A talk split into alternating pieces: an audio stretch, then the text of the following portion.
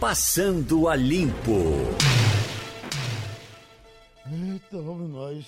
Olha, a fila, é, é, o, o, o INSS vai encontrar uma forma de diminuir aquele, aquela fila no banco, ou até eliminar a ida do aposentado ao banco, porque é uma coisa meio chocante hum. essa coisa de você ter que ir para o banco para dizer que está vivo.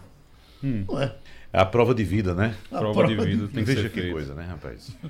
não é? Você tem que aparecer na, na instituição para dizer, eu tô vivo. Eu tô vivo. E o danado, assim, mesmo assim tem falcatrua, é. mesmo assim se rouba. Uhum. E acho que só se rouba porque é assim, né? É, exatamente. Isso é uma cultura nossa, né, Geraldo? A, a nossa presunção, a nossa sociedade presume que todos nós somos desonestos. Uhum. Essa é a, a, a, nossa cultura, a presunção da desonestidade. Você aí, tem que aí, provar que é você, sim. você tem que provar que pagou. Então né? deixa de ser um problema meu, passa a ser um problema seu. Exatamente. Você que me investigue. Né? Exatamente. Mas é assim. É assim. Essa... Em outras sociedades, não, tem a presunção da honestidade. É tanto que em, em alguns países não existe mais a figura da pessoa para receber dinheiro. Você pega seu produto no estabelecimento, você vai lá no caixa, você sozinho paga e você vai embora. Não fica uhum. ninguém. Tem inclusive, e isso não é só estabelecimento é, comercial grande, não. Às vezes até é, o comércio ambulante em outros países, digamos assim, né? O sujeito coloca lá uma barraquinha para vender, seja lá qual produto for, jornal, flores, alguma coisa, bota os produtos e uma caixinha lá. Você pega o produto, deposita o dinheiro e vai embora. Presume-se que você é honesto, que você vai pegar o produto correto e vai pagar o valor correspondente àquele produto. Transporte é público é também, assim. você não tem é cobrador, assim. não tem. Não, não, não tem cobrador uhum. e, inclusive, assim, não tem o, o, a figura do motorista controlando o pagamento, não. Você entra e você paga, não tem nada de. Os postos de combustíveis americanos, né? Agora, evidentemente, você está sendo filmado ali o tempo todo. Né? Uhum. É. Agora, a Europa, a Alemanha, por exemplo, você entra no ônibus sem, sem passagem, sem coisa nenhuma, e não, não fico pensando que em, em todo ônibus entra um fiscal para verificar, não. Uma vez na vida entra um é, fiscal. Exatamente. Agora, se ele chega e lhe encontra sem a credencial é necessária para aquela viagem, o mundo se acaba. Né? Uhum. Exatamente. Uhum. No caso de um, de um trem, mesmo. no caso de um trem, por exemplo, você está no, no, num trem, aqueles trens que você faz de um país para outro na Europa, ele, você não, não tem ninguém fiscalizando na porta não. Agora você do mesmo jeito, ele passa, olha lá. Agora se você não tiver, meu amigo, a confusão é grande. Depois você pode inclusive ser expulso do, do trem. A nossa ficar pelo caminho. A nossa a querida Lorena Barbier, lembra uhum. dela? Ela passou uma temporada na Suíça uma vez e me trouxe uhum. a experiência de um cidadão que vendia flores numa barraquinha lá no meio da rua. E ela foi conversar com ele, achou aquilo muito interessante, né? Totalmente estranho à nossa cultura, de eu quero deixar uma barraquinha lá com os buquês lá, com as flores todas e somente uma caixinha. A caixinha, inclusive, transparente, você viu o dinheiro que o pessoal estava colocando lá. Uhum. E ela foi conversar com esse cidadão, ela me relatou que estava conversando com ele, ele era italiano, inclusive, e ela perguntou: olha. Você está quanto tempo aqui? Ele disse, ah, eu trabalho aqui há 15 anos, eu coloco a banquinha aqui de manhã, no final do dia venho buscar o apurado do dia. É, disse, mas nesse tempo, é, o senhor nunca foi ludibriado, não? Nunca ninguém. É, pegou a é, flor e não deixou, flor, não deixou. Ele disse: olha, durante esse tempo, minha filha, passou uma pessoa que fez isso. Mas eu tenho certeza que essa pessoa não dorme bem até hoje. Uhum. Entendeu? Então, em 15 anos, uma pessoa pegou as flores e foi embora e não pagou. Romualdo? Agora, é preciso também fazer isso é, fazer essa política de exigir das pessoas que elas sejam honestas, porque é obrigação do presidente da República, a criatura que está lá é, em qualquer instância de poder do país. Agora também é preciso educação e fiscalização. Vou dar um exemplo. Estive na semana passada aí na rua Capitão Lima, onde fica o Sistema Jornal do Comércio. Bati palmas para a prefeitura que pintou belíssimas faixas de pedestre bem aí na rua. Não servem de absolutamente nada. Estiquei minha mãozinha bonitinha, não, ninguém parou. Nem o taxista, nem o cara do Uber, nem um caminhão que estava fazendo entrega, nem um carro da Polícia Militar do estado de, de, de Pernambuco. Portanto, é só para enfeitar e para dizer que Recife tem faixa de pedestre, porque não funciona. Portanto, Mas, uhum. só vai funcionar um dia quando tiver fiscalização e no outro dia quando tiver um PM multando quem não parar na faixa de pedestre. Enquanto isso não acontecer, vai ser apenas uma peça de propaganda que o PSB vai usar na campanha eleitoral no ano que vem. Mas, Mas falta também eu... uma campanha educativa, viu, Romualdo? É, Enquanto... Exatamente. Deixa, eu, deixa eu só te falar uma coisa, Romualdo. O primeiro ponto é você pintar. Se você não tiver a faixa de pedestre, ninguém sabe onde é que para. Aí realmente fica complicado. O segundo ponto é esse que você está dizendo que Wagner Wagner está destacando, em geral, tá, tá destacando aqui. Né? É. Aquele 30, 30 quilômetros. 30 por hora. Ainda, não sei se já está multando. Uhum. Aquele lá do, Na Ilha do Leite? Da Ilha do Leite. Da Ilha do Leite. Mas estava dando uma tolerância é para que as pessoas se acostumassem com o negócio. Tem que ter uma tolerância, tem que ter um, um, período educativo, tá tendo isso lá na Ilha do Leite, aqui realmente não tem. Agora, o primeiro ponto é pintar. Se não tiver a faixa, a faixa de pedestre, se não tivesse a faixa de pedestre, você não tinha nem como cobrar, sabe, Romualdo? Eu acho que esse é o primeiro ponto. Segundo ponto agora realmente é trabalhar a educação das pessoas e, e realmente fazer com que as pessoas aprendam que tem que parar na faixa para o, o, pedestre atravessar. Agora, é. o lado errado da, da, da prefeitura essa rua da, é, é da Fundição, não Fundição, aqui do lado. É ao lado, entre Globo e Jornal, não é? Uhum, isso. Quer dizer, por que permitir? E está lá com, com, com a faixa aberta. Estacionamento dos dois lados. É um problema você. Fica só um corredorzinho para você. Você passa daquele é. corredor, você pensa que o cara vai levar seu retrovisor, porque não tem espaço. Uhum. Qualquer caminhãozinho, qualquer carro um pouco maior, uhum. tem problema. Essa é outra decisão que carece de coragem da prefeitura, Geraldo, porque uhum. é o seguinte, fala-se muito em utilização de outros modais de transporte e mobilidade, como o ônibus, o táxi, o veículo de aplicativo e você usar somente quando necessário, quando não tiver outra solução, usar o seu próprio carro. Então, a partir do momento que a prefeitura passar a restringir áreas de estacionamento, as pessoas vão ter que buscar ou outro modal, ou então espera-se que surja, por exemplo, estacionamentos privados, como há inclusive aqui na Rua da Fundição. Há estacionamento privado. Então, a partir do momento que a prefeitura tiver a coragem de tomar a decisão de restringir estacionamentos, como você citou bem. E outra coisa, essa rua aqui ainda tem uma certa, digamos, largura. Se você for na zona norte do Recife, é um inferno. A rua do, do, do futuro, já percebeu como é? Você passar ali, você passa tirando o fino e retrovisor do lado esquerdo e do lado direito porque tem estacionamento dos dois lados. Então são várias ruas estreitas em que se permite o estacionamento dos dois lados. Tem lugar aqui que você tem que é, é, puxar o retrovisor para é, poder, poder, passar. Deixa eu dizer que nós estamos aqui agora com o doutor Bactéria. Vai, inclusive, dar uma palestra hoje no, no evento da Supermix. E, doutor Bactéria, o senhor criou até um problema aqui entre nós que quase a gente resolve no tapa aqui. Eu e Wagner, porque o senhor já está marcado também para o programa da tarde, mas todos nós queríamos muito conversar com o senhor, eh, essas coisas até muito interessantes que surgem quando se fala desse assunto, quando se fala de bactéria. Então, a gente vai ter uma conversadinha aqui, mas à tarde, né? Você já... Isso, no Balanço de Notícias. Nós... Já está marcado com ele? É, né? inclusive nós vamos transmitir o programa direto de lá da Supermix. Ah, é? É, direto da Aí Supermix. fica mais fácil. É, fica melhor. O Dá doutor Bactéria na sua frente. Pois é. Entendeu? O é. doutor Bactéria, o senhor aperta a mão dele ou o senhor, o fato de, de, de saber, é, é, ter consciência dessas coisas, o senhor evita apertar a mão de todo mundo? Não, até, bom, bom dia, pelo menos. Bom né? dia. Isso. Mas até, foi até bom você me falar que eu levo um álcool gel. Isso. Já, mas mas é um prazer muito grande estar de volta aqui em Recife, né, para ver as, bactérias, as bactérias pernambucanas, aqui os pernambucocos, né, que são bactérias do bem. Né, que a maioria das bactérias elas são do bem. Certo. E nós vamos ter esse prazer de dar essa palestra hoje da Supermix. Né? E fazer, continuar fazendo esse trabalho que já estou fazendo já há quase 20 anos, uhum. é da mudança de hábitos, né? Ver se o pessoal para de lavar carne, para de lavar frango, para de lavar arroz, para de colocar cola na, na porta de geladeira, para de assoprar bolo de aniversário. Quer dizer, essas coisas que o pessoal faz que não deve fazer, não é verdade? Doutor, e, e, e visita ao hospital. Eu tenho um amigo que é médico e ele disse que só visita um hospital é, é, é, fora o que ele trabalha, porque já é um, um, um, uma carga pesada, ele só vai no outro hospital no último jeito, porque ele diz que quando sai naquele corredor, fica pensando que tem uma coisinha voando ali, que pode entrar na garganta Bilhões dele, e bilhões de bactérias. Pode pegar no olho. É, é, é, ah, viver assim não é viver no inferno, doutor? Não é melhor a gente viver sem a informação?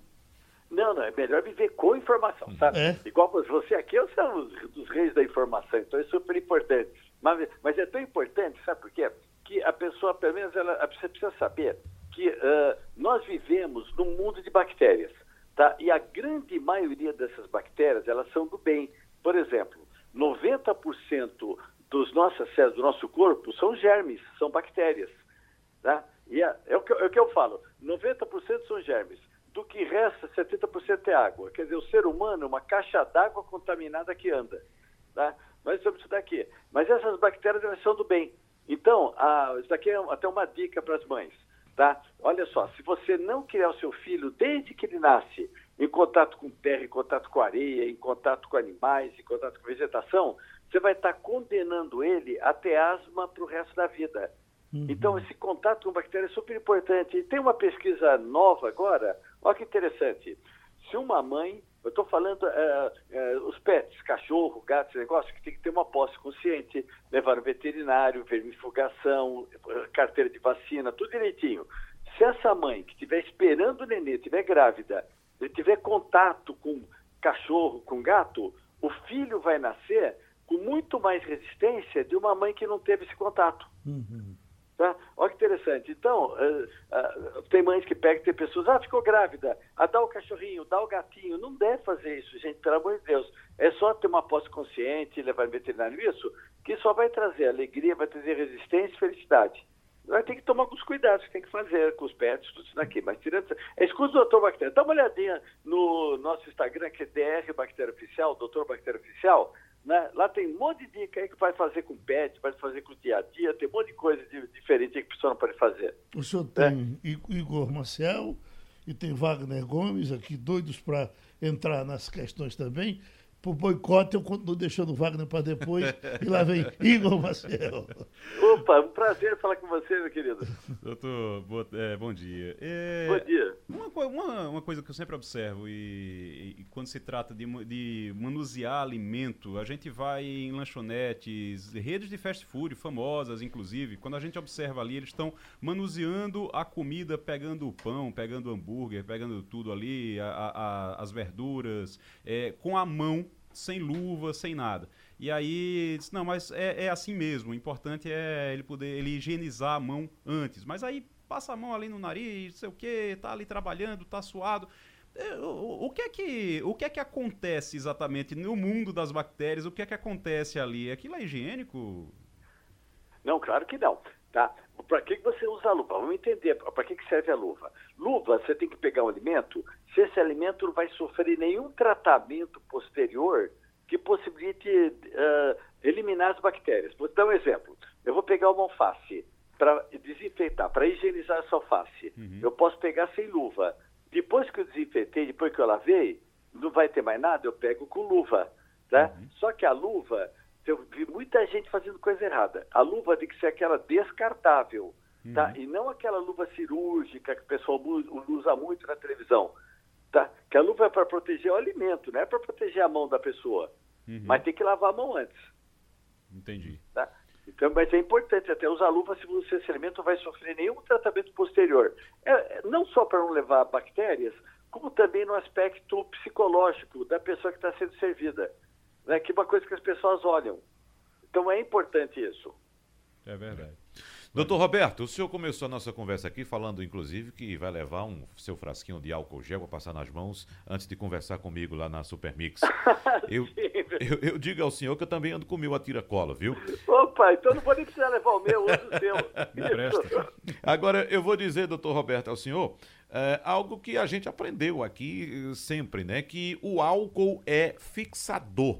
Que, é que, que, é que, diz, que, é que quer dizer esse, é, esse ato de o álcool ser fixador? Significa que ao passar o álcool gel nas mãos, eu não estou higienizando minhas mãos, eu estou apenas colando as bactérias ali nas minhas mãos, é isso?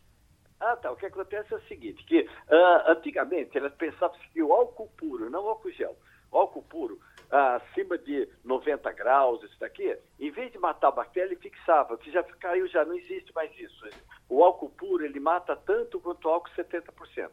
O álcool gel, ele é base de 70%, tá? Então, veja bem, o álcool, o álcool gel, ele não substitui a lavagem das mãos, tá? Se você lavar as mãos, adequadamente como tem que fazer, né? não aquela lavadinha psicológica que muita rapaziada faz só passar água nas pontinhas do dedo que usou.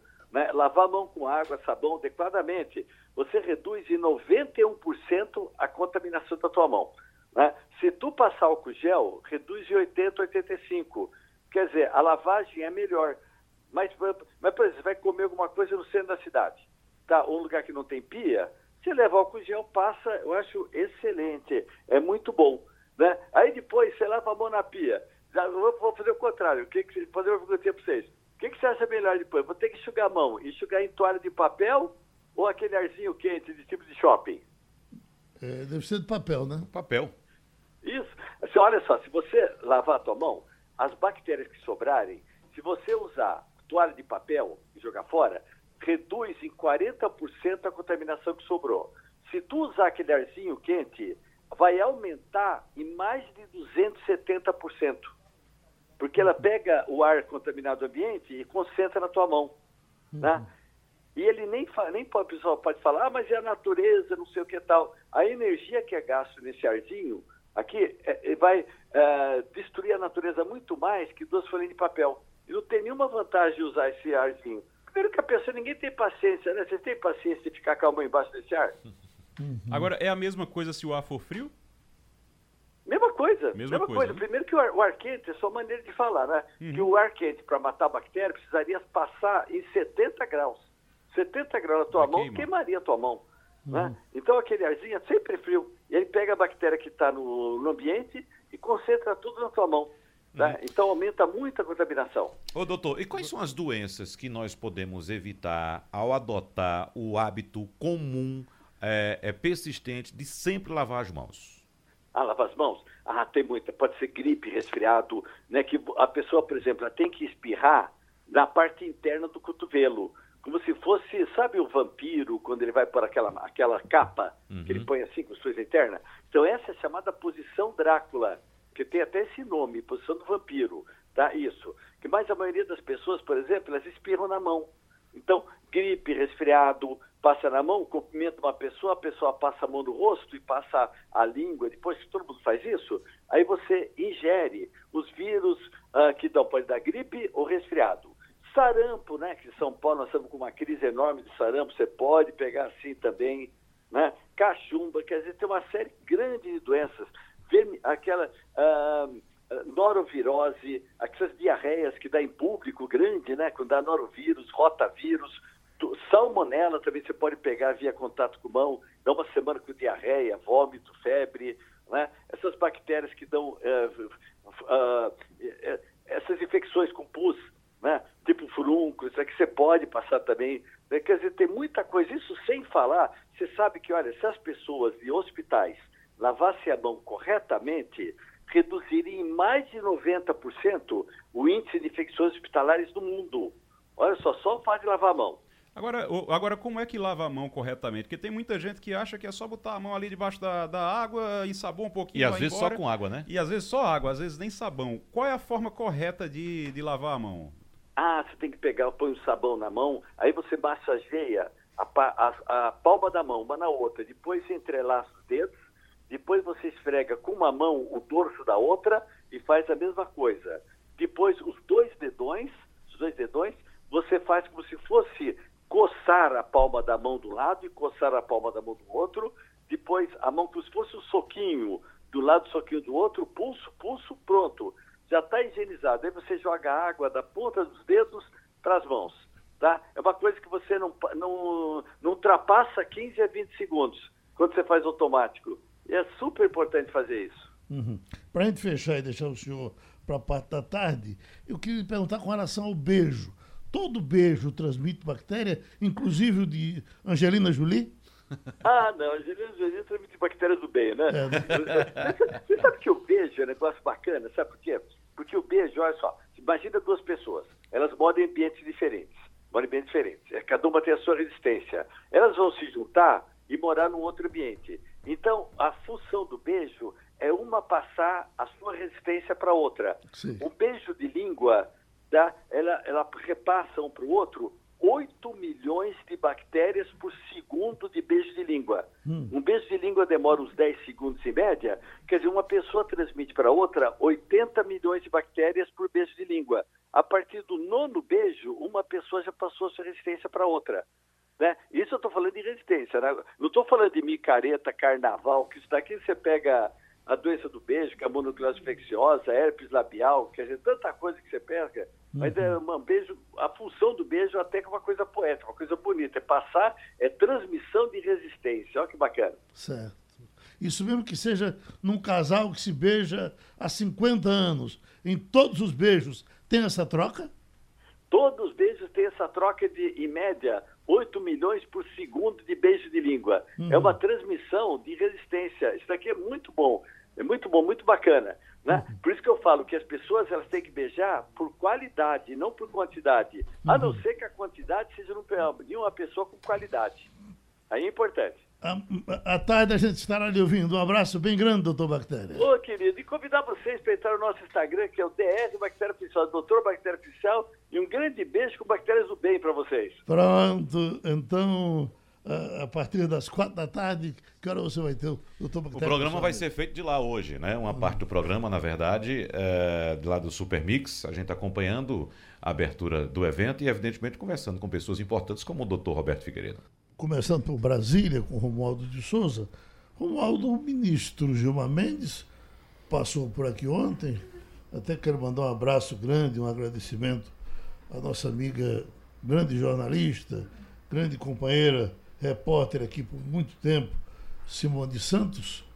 E o ministro uh, disse aqui o seguinte: perguntado sobre o que pode acontecer com Lula nesse julgamento de amanhã, Toffoli já está com a escala pronta, ele diz, olha, se aconteceu, aconteceu com ele ou aconteceu com o Brandini, a, a, a solução será a mesma.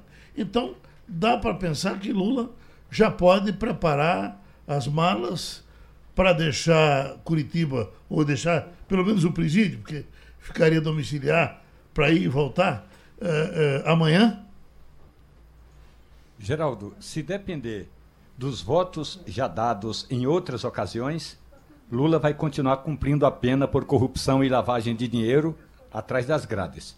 Primeiro, Lula disse que não, segundo a defesa do ex-presidente, ele não vai querer a progressão de pena, ele quer ser inocentado ou quer receber o habeas corpus. Portanto, é, não vai. É, os estudos apontam que a maioria dos ministros no plenário, dos 11, a maioria já deu voto para é, refazer aquela decisão tomada pela segunda turma, que trata da ordem dos depoimentos entre é, o pessoal da delação premiada e o acusado no processo. Se depender dos votos, a seguir a coerência dos votos anteriores, Lula vai continuar atrás das grades. Agora, tem uma outra questão que é mais agravante ainda. Eu já disse aqui na Rádio Jornal que o ministro Alexandre de Moraes está só esperando o voto que vai ser dado pelo relator da Lava Jato, o ministro Luiz Edson Fachin, porque aí depois do relator vota o mais o ministro mais novo, mais novo de casa. Então Alexandre de Moraes deve pedir vista, o que significa que pode empurrar esse processo para mais adiante, Geraldo. Uhum. Ô Romualdo, vamos falar um pouco a respeito desse programa que o governo federal está lançando. Ô, Wagner, só, só, um detalhe que eu vi também de um ministro supremo pela madrugada, é, é, ele dizendo o seguinte, que Lula não pode fazer a opção de, de só sair é, se for inocentado. Ele não quer sair, ele não aceitaria a prisão domiciliar, porque de alguma forma de, bom, se você aceitou assim é porque você tem culpa. Ele disse que não. O juiz.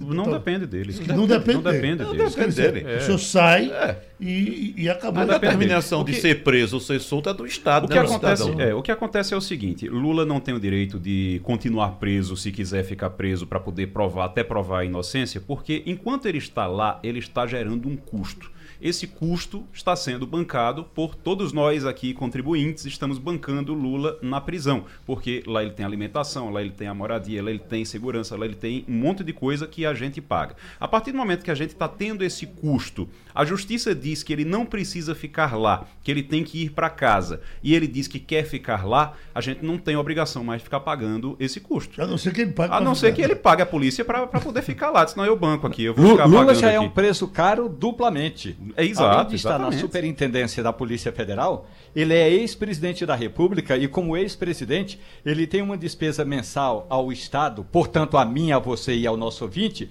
que daria para construir uma casa popular a cada dois meses. Portanto, Lula precisa é, seguir algumas regras porque ele não é melhor do que ninguém. Aliás, ele tem regalias que a maioria dos brasileiros não tem. Era só o que faltava agora. O sujeito primeiro ele é ele é acusado, conden, ele é acusado, julgado, condenado, diz que não concorda e depois quando ele é liberado e pode ir para casa ele diz que também não concorda. Não concorda e, a, e a gente pagando. É, Wagner. Exatamente. Não, é, mudando de assunto, Romualdo, eu queria trazer para o nosso ouvinte mais informações, eu queria que você me ajudasse aí, a respeito desse projeto do governo federal de criação de escolas no modelo cívico-militar. Estados e municípios têm até sexta-feira próxima, agora dia 27, para manifestar interesse em aderir a esse modelo que é proposto pelo governo federal. Essa gestão híbrida compartilhada com civis e militares vai ser implementada no ano que vem em 54 escolas, Romualdo. De acordo com o MEC, essas escolas devem manifestar interesse junto à Secretaria Estadual de Educação e serão selecionadas duas instituições de cada estado e do Distrito Federal. O que é que muda, Romualdo de Souza, além da gestão compartilhada entre civis e militares? Deixa, deixa eu te atrapalhar de novo, porque uh, Romualdo daqui a pouco trata desse assunto contigo, mas nós temos uma coisa urgente, porque estamos uh, recebendo Felipe Sampaio, que é repórter da Rádio Band News FM, em Fortaleza. E Fortaleza voltou a ser atacada pelos bandidos. Eu, por exemplo, recebo aqui agora, pelo interativo, Elias, que está em Calcaia, Ceará. Ele diz: vários ataques a ônibus aqui na cidade de Fortaleza. Mais de 20 veículos foram incendiados. Pergunto, Felipe, é isso? Já chega a 20? Geraldo, muito bom dia. Bom, bom dia. a você a todos os ouvintes. O número é muito maior, viu? O Ceará vive o quinto dia consecutivo de ataques em Fortaleza, região metropolitana e no interior, como você falou também. É uma onda de ações criminosas pela segunda vez no ano, a exemplo da série histórica que nós tivemos de janeiro a fevereiro, quando foram registrados na época 283 ataques. Atualizando como você pediu, nós registramos de sexta-feira até hoje pelo menos 28 atentados. É, hoje de madrugada, por volta das 5 horas da manhã, criminosos atearam fogo em um trator na cidade de Maracanaú, que fica na Grande Fortaleza, e queimaram dois ônibus particulares em Canidé, que é uma cidade do interior do Sertão Central. Então, esses dois ataques aconteceram hoje já. Mas essas ações acontecem nos últimos dias. Ontem, por exemplo, nós tivemos pelo menos 17 ações criminosas. Os principais são veículos. Você falou que recebeu 20 é, informações de 20 veículos queimados. Uhum. A nossa contabilidade aqui já são 33 veículos atacados no total, viu, Geraldo? Sendo 17, é, 14 caminhões, 5 ônibus coletivos, três transportes escolares e três carros da companhia de energia. Por segurança, hoje a frota de ônibus de transporte coletivo foi reduzida para 70% e algumas linhas da periferia já circulam com policiais militares dentro.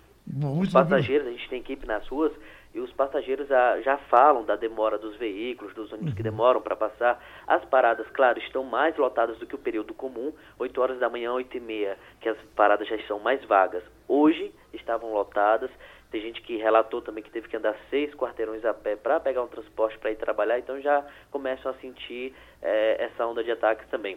Nas universidades públicas, as aulas não foram canceladas, acontecem normalmente, e a gente tem atualizado também cada vez mais esses ataques. Dez pessoas foram presas, foram detidas até o momento, oito presos e dois menores apreendidos. A Secretaria de Segurança Pública confirmou oficialmente sete, esses outros três eles estão apurando também. Bom, você já resolveu com a, a sua riqueza de detalhes, porque eu tinha uma informação de que havia uma preferência por veículos escolares. Você diz não. Em todos esses tivemos três de escolas, não é isso? Três, três veículos escolares no momento. É, a exemplo das ações que aconteceram no início do ano, né, que registraram ataques em 56 cidades cearenses, foram incendiados na época 190 veículos, não um número bem alto. 466 pessoas foram capturadas à época também por diversas ações. E aí, à época, a gente está apurando também com as forças de segurança para saber o motivo é, se seria uma represália por falta de, de alguma questão no presídio, retirada de algum benefício, corte de visita íntima, né? A gente ainda apurando com as forças de segurança aqui do Estado, mas na época, no início do ano, quando teve essa primeira série de ataques, 30 chefes, líderes de facções, a gente lembra, foram transferidos pra, do Estado para presídios federais de segurança máxima do país, né? É, eles tiveram alguns benefícios como televisões, é, tomadas de energia retiradas das celas também, vários aparelhos de, de celulares foram é, retirados pelos agentes durante vistorias, então o, o Estado conseguiu é, manter esse momento quando os ataques terminaram em fevereiro e agora, oito meses depois, retornaram. Bom, ô, ô, você Felipe, tem Wagner Gomes e Igor Marcel. Wagner Gomes. Ô, ô, Felipe, há informações de que é, é, teriam descoberto um plano de resgate de presos e uh, uh, o Estado uh, começou a isolar esses detentos que iriam fugir. E isso teria eh, gerado reações dos criminosos, essas reações que estamos acompanhando e que você muito bem nos relatou. O governo do Estado do Ceará divulga o motivo dessa, dessa onda de ataques por aí ou não? Não, o governo ainda não, não divulga o motivo dessa, dessa onda de ataques. Ontem o governador Camilo Santana eh, emitiu uma, uma nota oficial pelas redes sociais, né, ele, ele disse realmente que o Estado não vai recuar, inclusive o próprio secretário de Administração Penitenciária, Luiz Mauro Buquerque, que foi transferido do Rio Grande do Norte para cá em janeiro para acontecer essas ações, nos presídios também, ele falou que o Estado realmente não vai recuar, o mesmo discurso que eles trazem é, desde, desde a primeira ação é, realizada no início do ano aqui, mas eles não falam o motivo ainda, não foi divulgado o motivo, acho que investigam ainda. É, ele disse que esses ataques, o governador Camilo Santana disse por nota que esses ataques são uma reação às medidas de enfrentamento ao crime e a sua determinação às autoridades de segurança foi o que ele disse, né? A gente até coloca aqui entre abre aspas, que é endurecer ainda mais o crime organizado, ele disse que vai agir com firmeza dentro da lei ele disse que serão reforçadas as equipes de segurança nas ruas, como já acontece com os ônibus, já tem policial militar em algumas linhas.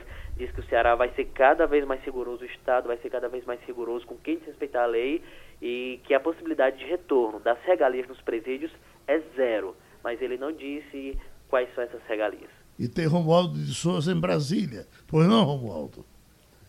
O, o ministro da Justiça disse o ministro da Justiça, Sérgio Moro, disse que, se for necessário, pode reforçar as tropas no Ceará. Você avalia que o governo do Ceará perdeu o controle dessa situação? É, a gente não tem como fazer é, essa avaliação, né? Porque tem que conversar com especialistas na área criminal, especialistas do laboratório de segurança. À época, sim, no início de janeiro, o ministro Sérgio Moro enviou uma Força Nacional, uma tropa nacional que ficou bom tempo. Mais de 400 homens da Força Nacional foram enviados ao Ceará, dando reforço tanto nas ruas como nos presídios. Né? E à época foi dito-se que era uma crise no sistema é, prisional, no sistema de segurança cearense. Dessa vez a gente não tem uma informação confirmada do tipo. Igor Marcel? Felipe, a Sim. informação que a gente tem é que a, o governo identificou que é uma facção criminosa que está agindo nesses ataques, que é uma facção chamada GDE, que é Guardiões do, do, Estado, eu acredito que é isso. Mas que ela estaria enfraquecida e que outras facções não estariam querendo ajudá-la é, aí no, no, no, Estado. Você tem informação disso? É, as informações sobre o envolvimento de facções chegam a todo momento, né? Inclusive há rivalidade, brigas de facções em, é, em todo o país, é um conhecimento que a gente tem, né? E aqui no estado também não é diferente. Apesar deles também não terem confirmado o nome de nem é, do envolvimento dessas facções. Ontem o secretário é, Luiz Mauro Buquerque chegou a, a comentar, né? Realmente um áudio que circulou nas redes sociais na internet, ele fala fala da GDE, que é isso que você está explicando também, mas foi um áudio que vazou na internet que a gente também teve acesso, assim como vocês também devem ter tido acesso a esse áudio. Foi um áudio padrão que circula nas redes sociais. Mas ele gravou com a gente, com um repórter agora há pouco, é, um repórter aqui do Sistema Jangadeiro, no qual a tribuna Band News faz parte, e, e ele não confirmou, não falou também sobre isso.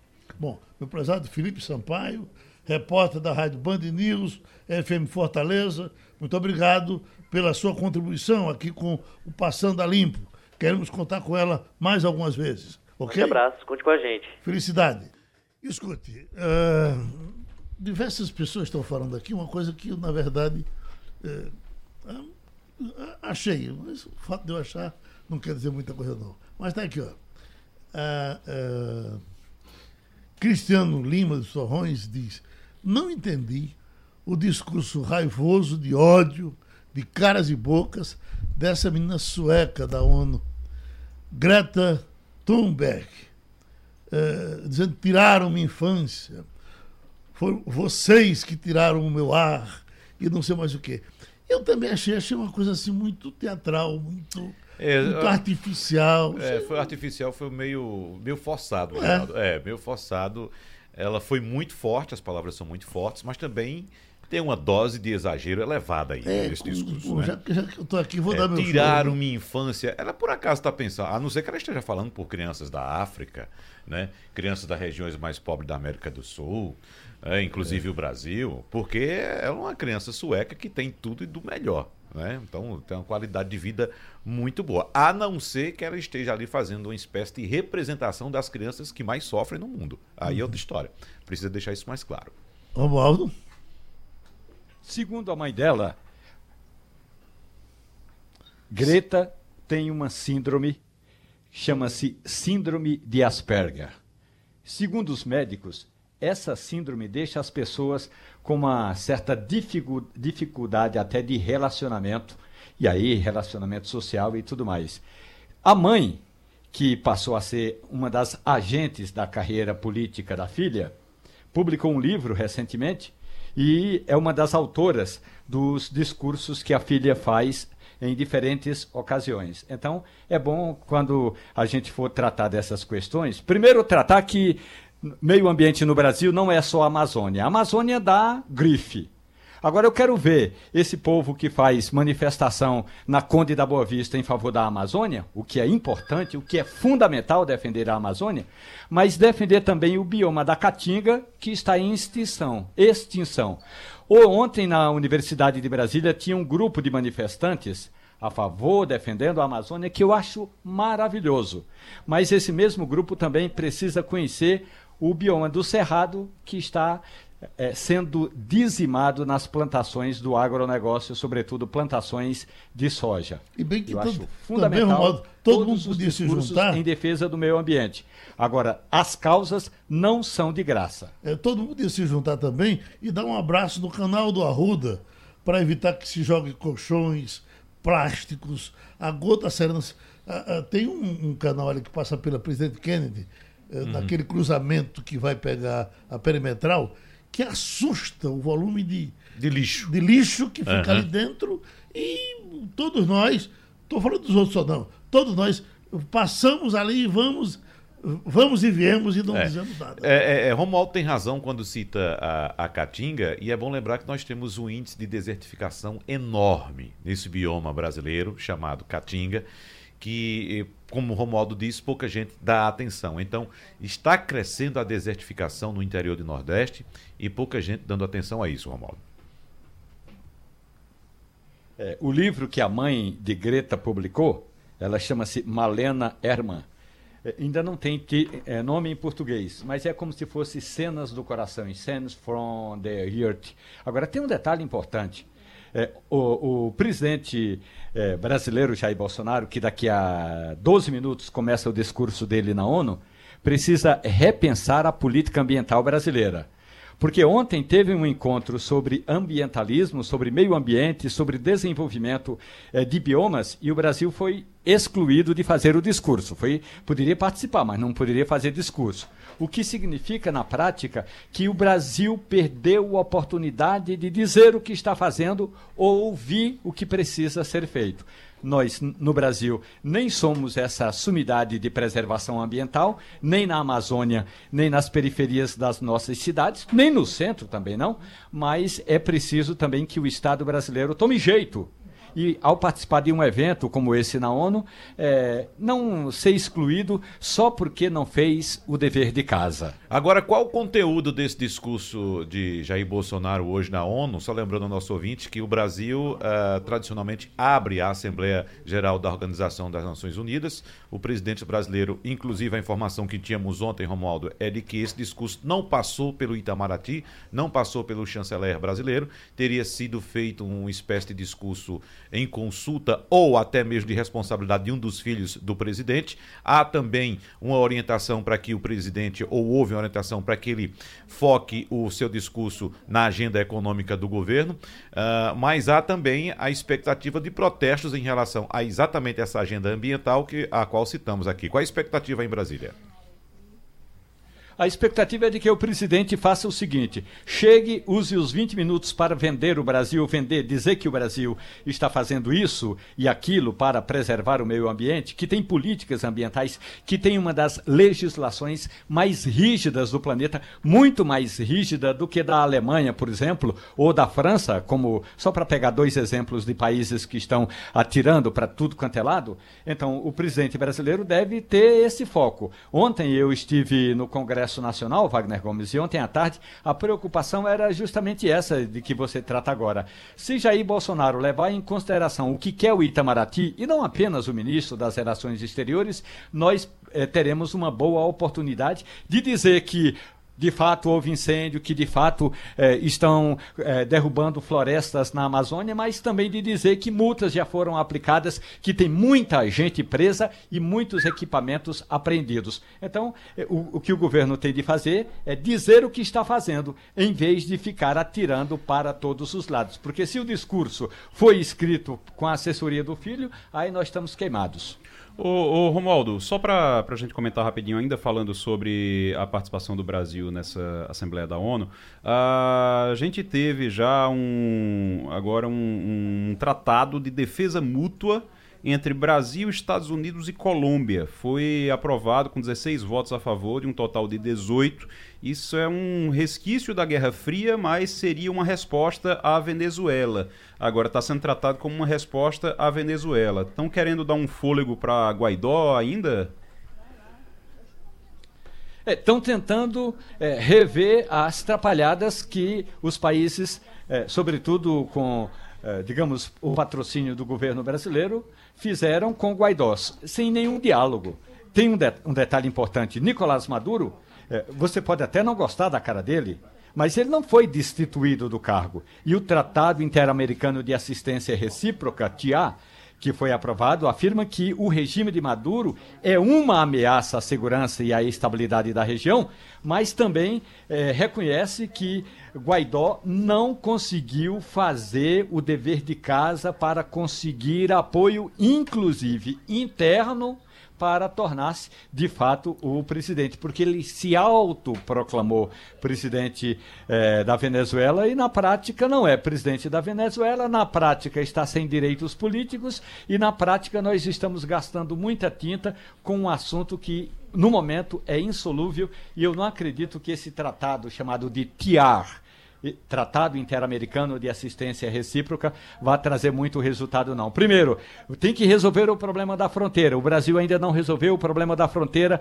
ali em Roraima. Esse problema ainda não está resolvido e aí segue-se com essa dificuldade toda de relacionamento do Brasil e os países do Mercosul com o governo de Nicolás Maduro. Bom, daqui a pouco, então, dentro de 10 minutos, deve começar o discurso do presidente Jair Bolsonaro na Assembleia Geral da ONU, Romualdo. Agora, voltando ao Brasil e especificamente ao Congresso Nacional, é bom lembrar que o grupo de trabalho da Câmara criado para discutir e votar o pacote anticrime do ministro Sérgio Moro deve é, é, se reunir hoje e, inclusive, poderá votar um dos pontos mais polêmicos do pacote, que é o chamado excludente de ilicitude dentro desse ambiente, Romualdo, em que se discute o Brasil chocado com a morte da menina Ágata no Rio de Janeiro. Qual a expectativa de votação em relação espe especificamente ao excludente de ilicitude? Será que o governo vai ter problemas para aprovar esse item? Vai ter dificuldade.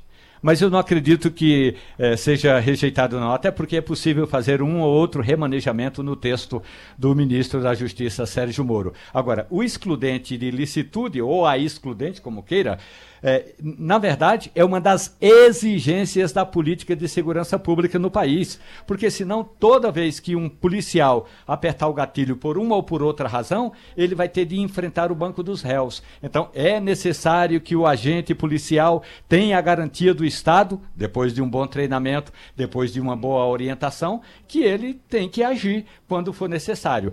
Claro! Claro que a oposição está pegando essa onda dessa é, do assassinato da, da, a, da criança lá, Agatha Félix, de 8 anos, e aí vai é, politizar esse assassinato, que é drástico, tanto para, para a política de segurança pública como para as ações no morro. Meu amigo, quem vai para o morro, estou me referindo ao morro, quem vai para o morro não pode ir simplesmente levar flores. Tem de dialogar, se for possível, e reforçar a segurança quando necessário. Agora, o, o, o excludente de, de, licitude pode ter é, é, diferentes nuances, diferentes interpretações e até na forma de ser aplicado. Por exemplo, uma o governo do estado do Rio de Janeiro está é, reforçando, mandou um pedido para que os integrantes é, da bancada do Rio de Janeiro aprovem as medidas do ministro uh, Sérgio Moro na comissão especial da Câmara dos Deputados. Agora, outros estados, outros governos estaduais também recomendaram para que não houvesse aprovação. Então, o governo, a bancada do governo do presidente Jair Bolsonaro está fortalecida, digamos assim, do ponto de vista do voto, do voto para eh, aprovar essa medida. Agora estou me referindo apenas do voto, porque a bancada do governo realmente não anda lá muito eh, organizada, não, Wagner. Agora vamos uh, novamente tratar de um assunto dessa gravidade no meio de uma violenta emoção. Exatamente. Porque eh, eh, crianças assassinadas, a gente divulga aqui todo dia, no Rio de Janeiro, na mesma situação uh, dessa menina, nós tivemos um monte e às vezes até sem nenhuma repercussão. Só esse ano foram seis. É, seis, né? Dá praticamente uma seis. por mês, né? De repente houve repercussão dessa e até uma certa politização desse assunto, né? dessa coisa infeliz, terrível. Uhum. E aí a, a, virou essa coisa. Ontem, por exemplo, mataram dois policiais militares eh, no Rio de Janeiro. Isso. Quer dizer, é uma guerra. Então, acho que é a problema, melhor coisa... O, o, problema, o problema é exatamente essa questão da guerra, Geraldo. Uhum. Você tem uma... A, a, você tem os traficantes, eles em estado de guerra contra os traficantes e, e, as milícias, em estado de guerra contra a polícia, contra o Estado. O Estado, ele diz que está em guerra com esses bandidos, mas na verdade ele fica ali, ele não entra realmente em guerra, ele fica tentando apenas aparar os problemas e mantendo a ordem minimamente possível, da melhor forma possível ali, porque não quer realmente entrar em guerra. E quando fica nessa guerra que não é guerra, a população está ali no meio, a população não sabe é, ou pelo menos tenta viver uma vida, uma rotina natural, uma rotina normal. Aí, a, depois do, do que aconteceu ontem e dos outros cinco casos, a gente está falando de seis casos, seis crianças já esse ano, é, o, a, a, medida do governo, o governador Witzel, ele quer criar uma cartilha para orientar moradores de favelas sobre como agir durante é. operações é, policiais. Use eu, colete a forma de barra, a prova me de diga, Me diga uma coisa, a menina que foi morta, não vou nem tratar dos outros casos, mas a menina que foi morta porque estava num, numa Kombi, estava indo para uma aula, ela, se ela tivesse lido uma cartilha, ela teria sobrevivido? Ela não teria sobrevivido. Então cartilha não vai adiantar e outros, nada. A bala pega no, no, no, dentro do quarto que está dormindo. Exato. E... Você vai fazer o quê? Ah, esse, não, a cartilha vai ensinar o quê? A dormir embaixo da cama? É isso que a cartilha vai ensinar?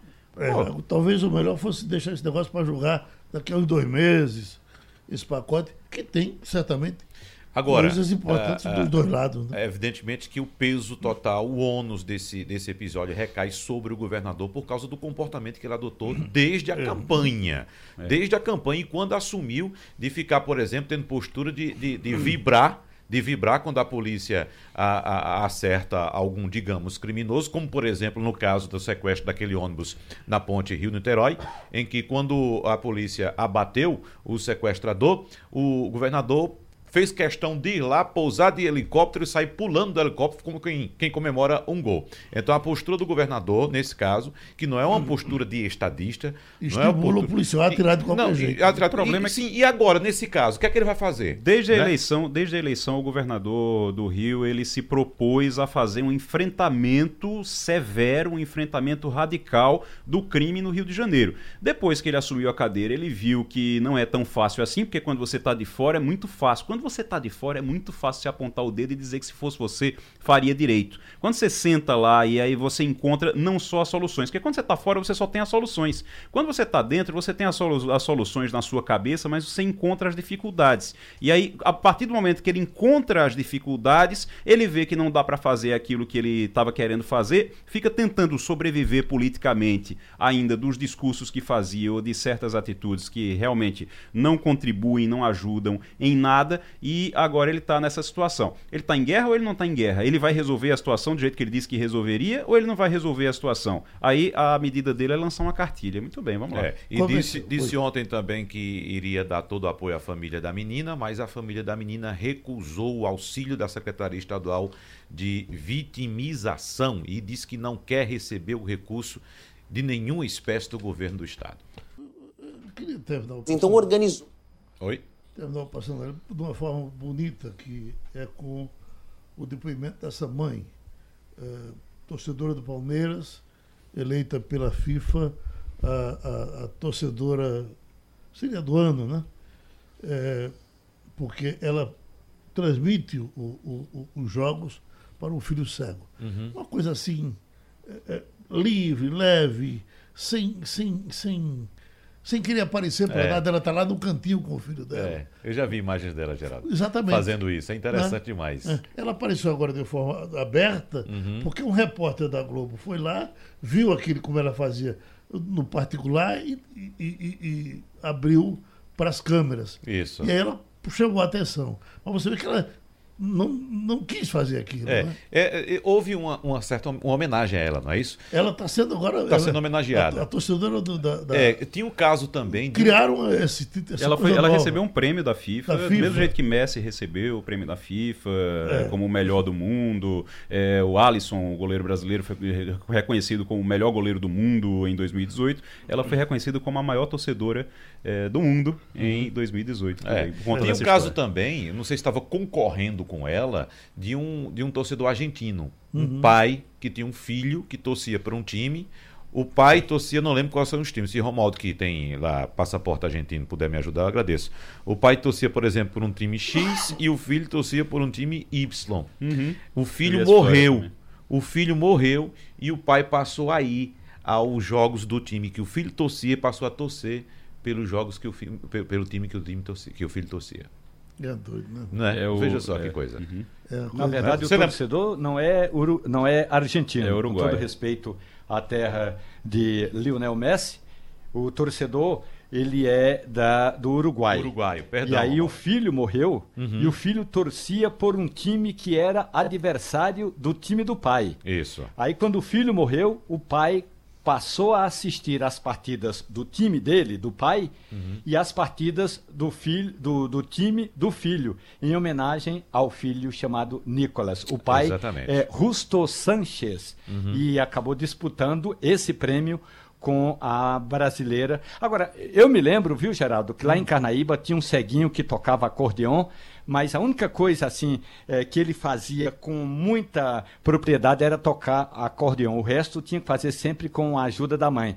E a mãe levava ele para a igreja e ficava narrando trechos do que estava acontecendo na missa. Uma delas é assim: está na hora de se ajoelhar, o ceguinho se ajoelhava. Está na hora de ficar de pé, o ceguinho ficava. Portanto, esse fato é realmente marcante da torcedora é, do Palmeiras, que narrava, a Silvia, né, que narrava uh, uh, as partidas para o filho, e lá no, no Allianz Parque, é, é, um fato que eu já tinha visto em Carnaíba, quando eu era criança, o ceguinho músico, que tinha trechos da missa narrados pela mãe. Nós já apresentamos um programa aqui chamado Clube dos Descasados, que esse estudo se juntava aqui de descasados.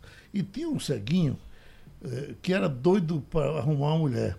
E o pai dele trazia o, o, o rapaz, ficava aqui junto dele e é, pegava uma mulher, pegava outra, convencia uma, convencia outra. E o coitado nunca conseguiu arrumar uma mulher aqui. Esse tipo de, de, de solidariedade de pai para filho, mãe para filho, eh, eh, deficiente, a gente tem um montão.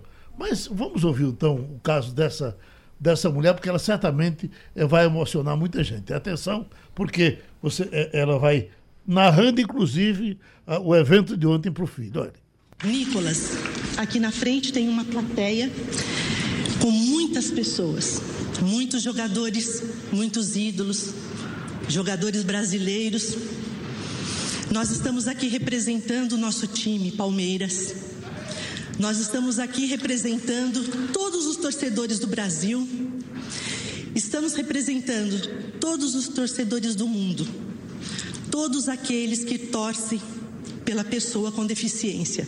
E um simples gesto de eu narrar os jogos para o meu filho, tivemos a oportunidade de um jornalista brasileiro da TV Globo, Marco Aurélio Souza. Ele nos viu com os olhos e nos enxergou com o coração. Agradeço muito à FIFA por essa indicação e por hoje eu poder falar para o mundo do futebol que a pessoa com deficiência existe, que ela precisa ser amada, respeitada e incluída. Terminou passando a limpo. Passando a limpo.